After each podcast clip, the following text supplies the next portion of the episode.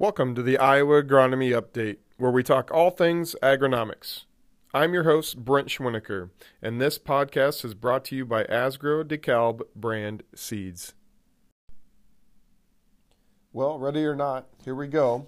Welcome to episode one, and, and what a perfect week to kick off our Iowa Agronomy podcast. It's Agronomy Week here at Asgrow DeKalb.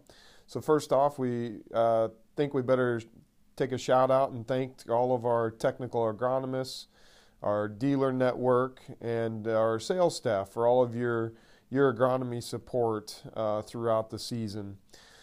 So our expectations of this podcast is really to bring you uh, our agronomy highlights uh, throughout that year. Uh, we plan to record episodes about every other week, or as main topics really pop up throughout the year. We hope to maybe be on demand and, and bring you some of those highlights. We have three or four of these episodes mapped out already, but we would love to hear have you help us out with what uh, what's on your mind. So so please send us a tweet with your questions or topics, and you can send those to the uh, DeKalb Asgrow Iowa. Uh, account at DKAS underscore Iowa or to the Huxley Learning Center at D Huxley LC and use the hashtag Ask Iowa Agronomy. We'll use that hashtag uh, throughout the year to help uh, answer your questions. We may send you a response uh, on Twitter, and hopefully, we can uh, answer that question on our future episodes.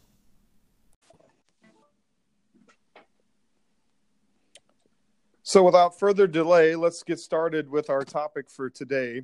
Today's conversation is is going to be all about getting ready to plant corn and and some high yield management tips uh, along the way, uh, and even some product highlights uh, as we go through uh, today's conversation as well.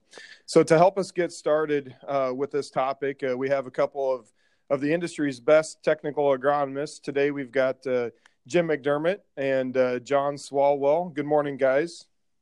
Morning, Brent. Good morning, Brent. Thanks Good morning. Uh, so uh, we uh, we're this is kind of going to be our format for uh, our podcast. We're going to invite some of our um, agronomists, maybe some of our uh, other DeKalb Asgrow counterparts throughout the throughout the season to really help us get started with our, our highlights and topics throughout the season. And and what better way to get us started with with these guys, with Jim and, and John. So without that, let's get started on on corn and corn planting. So today we're recording on on April 5th, and and typically this time of year, guys, we are uh, trying to do everything we can to keep uh, keep our customers out of the field. Uh, Mother Nature seems to be doing a good job of that, and uh, so what um, what are we looking for here to get us started? Any any old wives' tales to that we go off of to help us make sure we know when to start planting corn? Well, Brent, uh, I'm up in Northwest Iowa, uh, based in Spencer. I cover um, good share of Northwest Iowa, and certainly uh, no worries about making a decision on being in the field or not. Uh, we've got snow on the ground, uh, so it, it is what it is. It's, uh, I've always, I guess, as far as wives' tales, we don't worry about the things that we can't control. So certainly can't control the weather. Um, so I guess at this point, it's all about making sure we're ready when the weather hits, making sure our plans are made, and uh, when the the weather cooperates and we're able to get into the fields, that we'll be ready to go. Yeah, I couldn't agree more with that. And I cover the southern part of the state, uh, down on the Missouri line, and for us, you know, we out in a big hurry. And I think uh, your point, Jim, to just make sure that we have everything done that we can have done, because down here it'll take two to three good days of sunshine and our soil temps will pop back up into the 50s and we can we can be rolling pretty quickly. Um, so that that's a that's a good takeaway is just to make sure that we got our office work done and our plan in place rather than um, uh, complaining about the weather.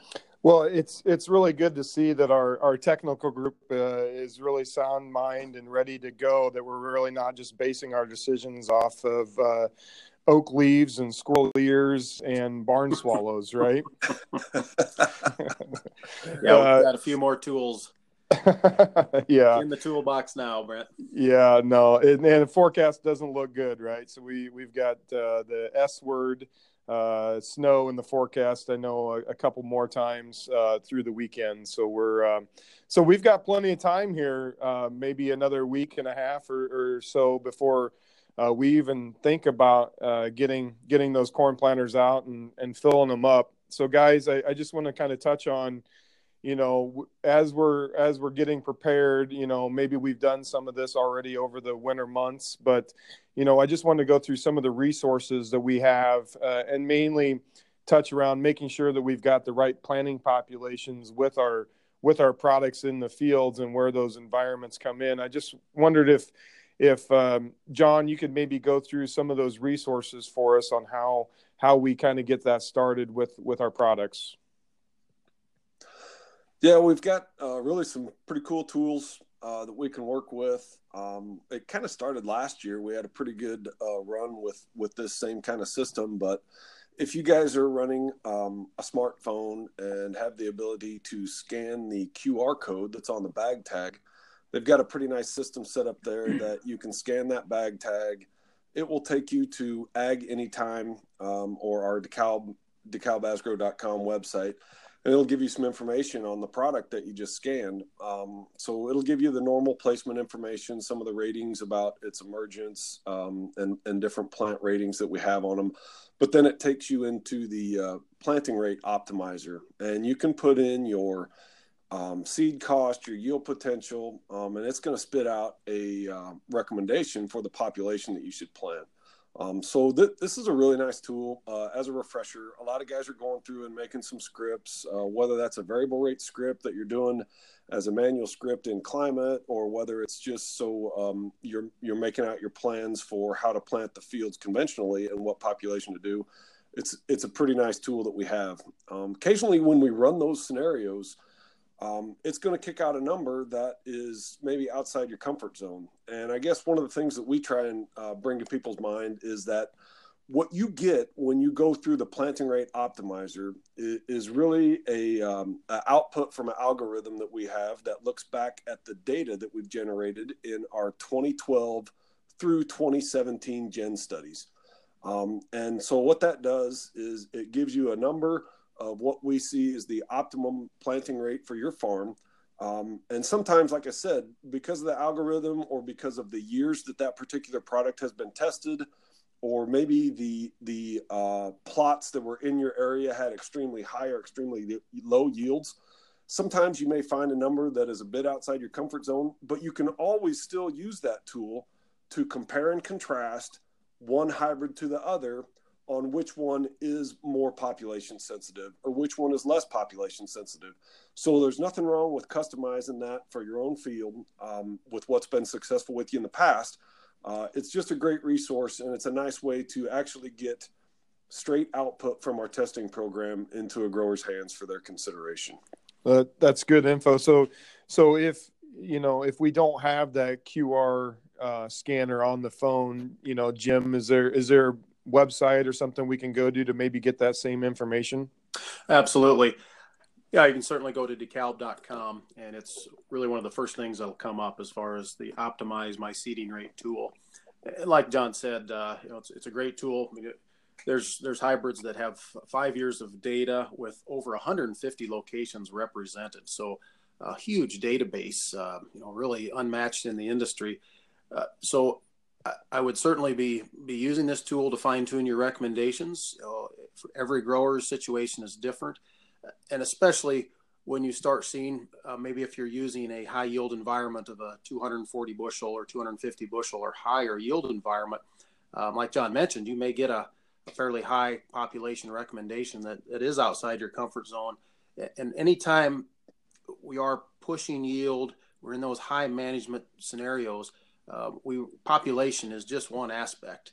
You know, certainly fertility, uh, fungicide, uh, drainage, uh, you know, all the management factors that go into high yield corn uh, have to be in place uh, other than just the population. So if you do see a, a population recommendation, um, you know, say for Northwest Iowa, we might see a recommendation at 39,000. Well, if, if we're in that type of high population environment, we, know we're, we're going to need the potassium because that is so important with uh, standability. Uh, we know we're going to need the nitrogen to be able to carry that crop through. Uh, so we really look at this tool as a way of uh, implementing all of our management into that population. So population is just one aspect. So that's one thing I really want to drive home to growers that uh, we, we, really need a systems approach when we're talking these high management scenarios.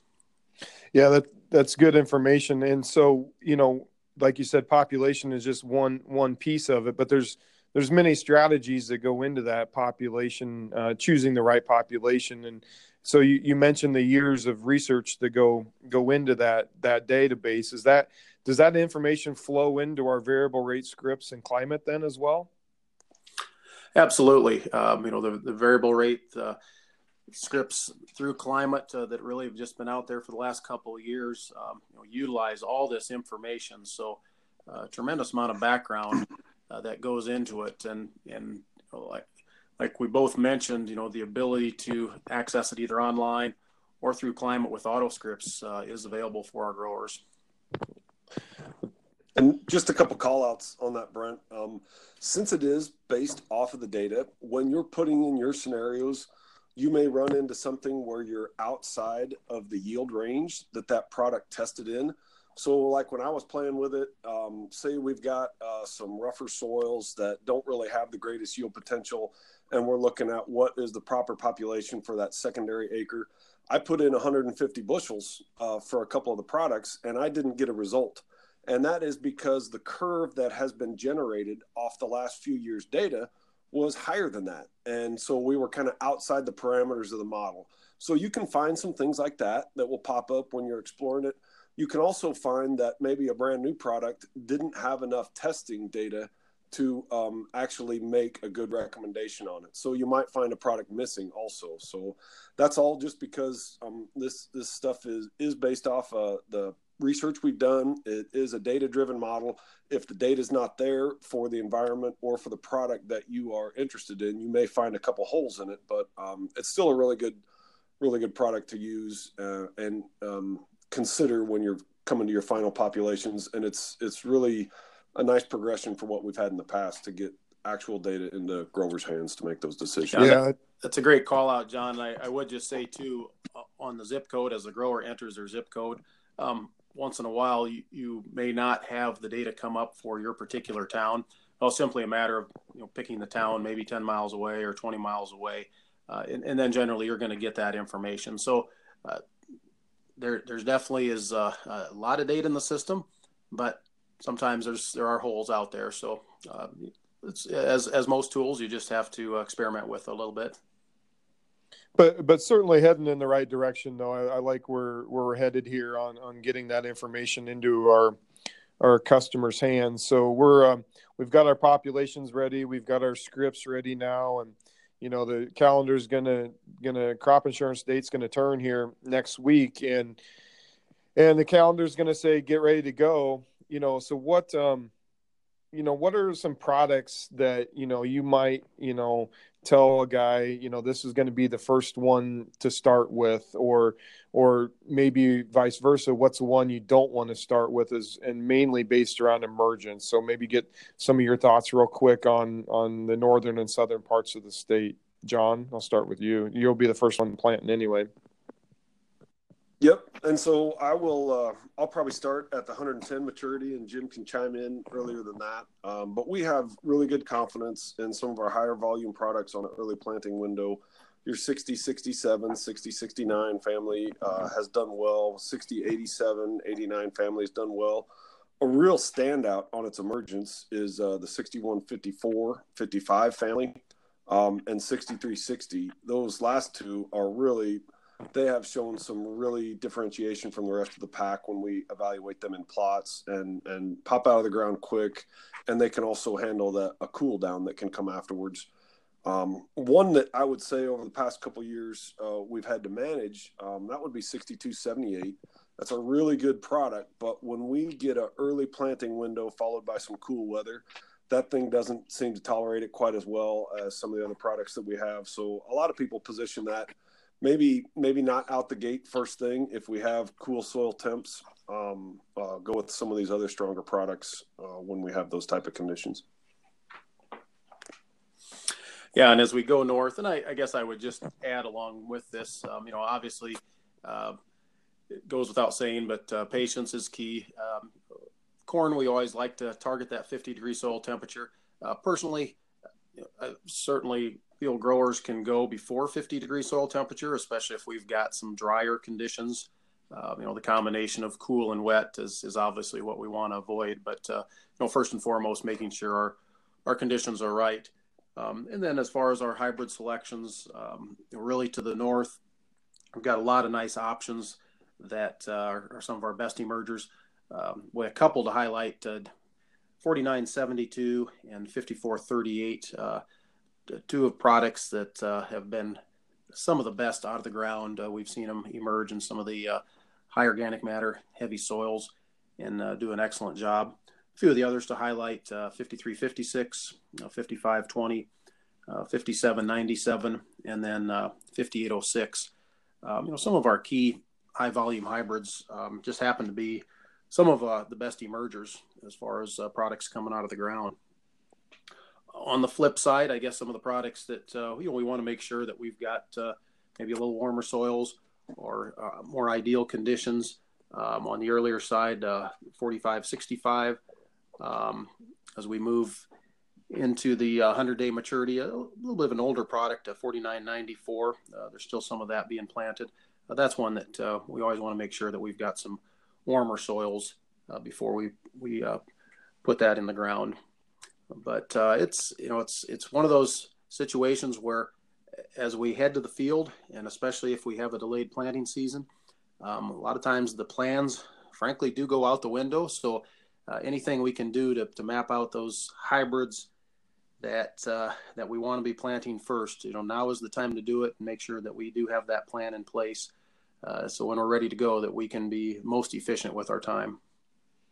Yeah, that's that's a good a good call out there, Jim. This is uh, this is going to be a perfect couple weeks to to make that plan and, and get it in place while we're while we're waiting on Mother Nature to to turn around for us. So, let's switch gears a little bit, and uh, you know we we've still got some decisions to make on this crop, and uh, so what you know what are some of those decisions that can still can still influence a high yield a high yield crop, and then what are also some of the decisions that we make that could also hurt that high yield and, and maybe some of those things that can't be fixed once once we make them. So, uh, John, we'll we'll kick it back to you.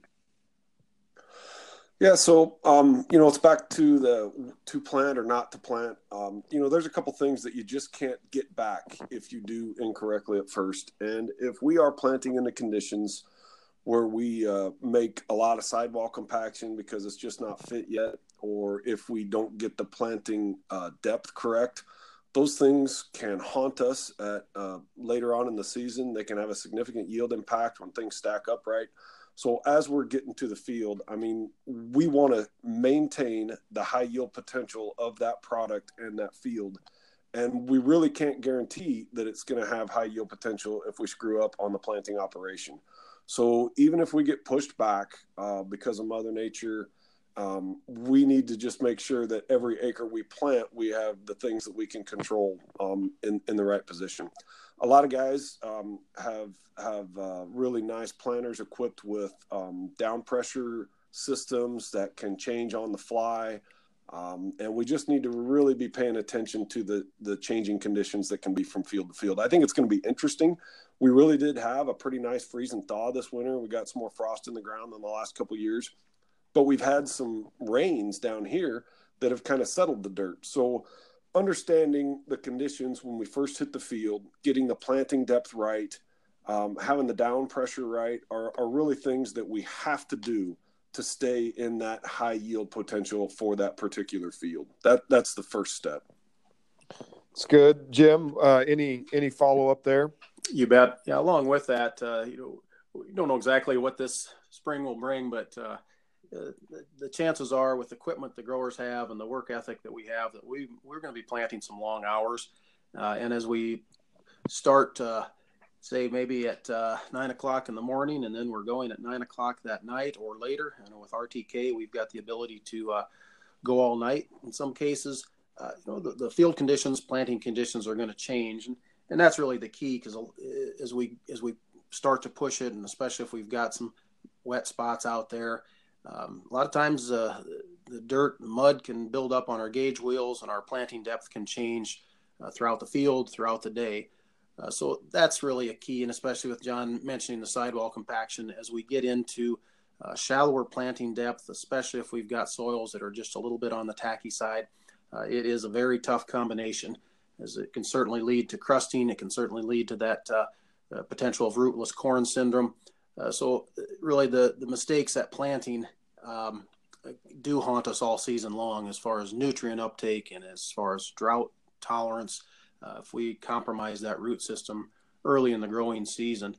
Uh, so, you know, being patient, uh, obviously giving it a chance to, to dry out uh, is helpful. But uh, we know in the real world, sometimes we do have to push it. But uh, as long as we're continually continually checking our planting conditions throughout the day and throughout the the night hours, we've got a much better chance to, to get that seed off to the the right start and, and make sure we've got the depth that we need.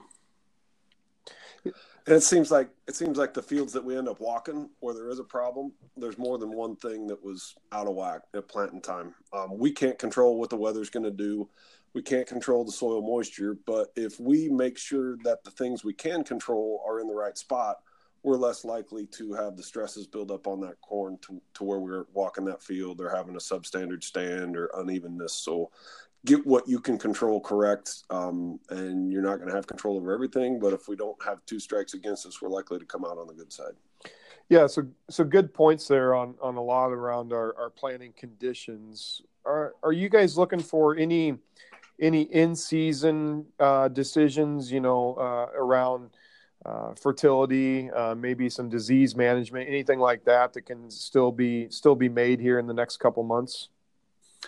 Well, absolutely, and and that's especially Brent when you talk about you know high yield management. Um, you know, we've seen the last few years where you know maybe we uh, you know haven't been able to plant the crop timely, and maybe it's been dry through June and July, um, and we've still ended up with some excellent yields. Uh, so the management throughout the season is certainly we want to continue to do. We really don't want to give up on the crop, and not not many growers do, but uh, uh we, we've we've seen that we can have some tough conditions early and still uh, the management can pay off. Um, you know, obviously, uh, split applying or side dressing our nitrogen is a, is a management tool that uh, I think in our high yield environments or high yield years uh, really pays big dividends. Um, you know, obviously, being able to feed that crop later into the season, especially once we get past V5, uh, between that V5 and V8 time, that's really when the n- nitrogen uptake is starting.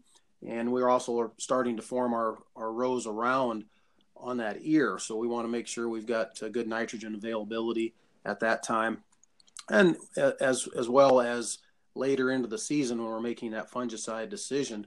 Um, we continue to see years that are a little bit on the drier side and maybe a, a lower disease pressure year, uh, but we still see some pretty good response uh, to fungicide applications. And we certainly want to make that decision by the field and, and you know, by the yield environment, um, by hybrid. Um, all those things to, to fine tune in season uh, can help us uh, bring out that, that top end yield.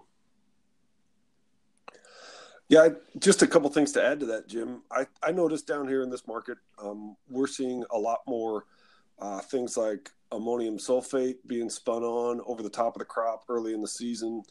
Um, a lot of guys have associated that with some of their best yields last season. So I think it's got to do with feeding the plant from different timings of applications to, to make sure that we don't incur a short term nutrient stress. We've got guys using foliar applications or side dress applications of some micronutrients that they didn't do in the past. I think that has added to uh, some of our high yield potential on these good fields. Um, also, the in the the earlier vegetative stage, application of fungicides has actually shown a better response over the last couple years than we've seen historically. So I think guys need to keep their minds open and and really manage by the field on these in-season applications. We we're we're not in the economy where we can just adopt every single application that could add to our yield in the end. We've got to force rank them to the ones that will be the best return on investment.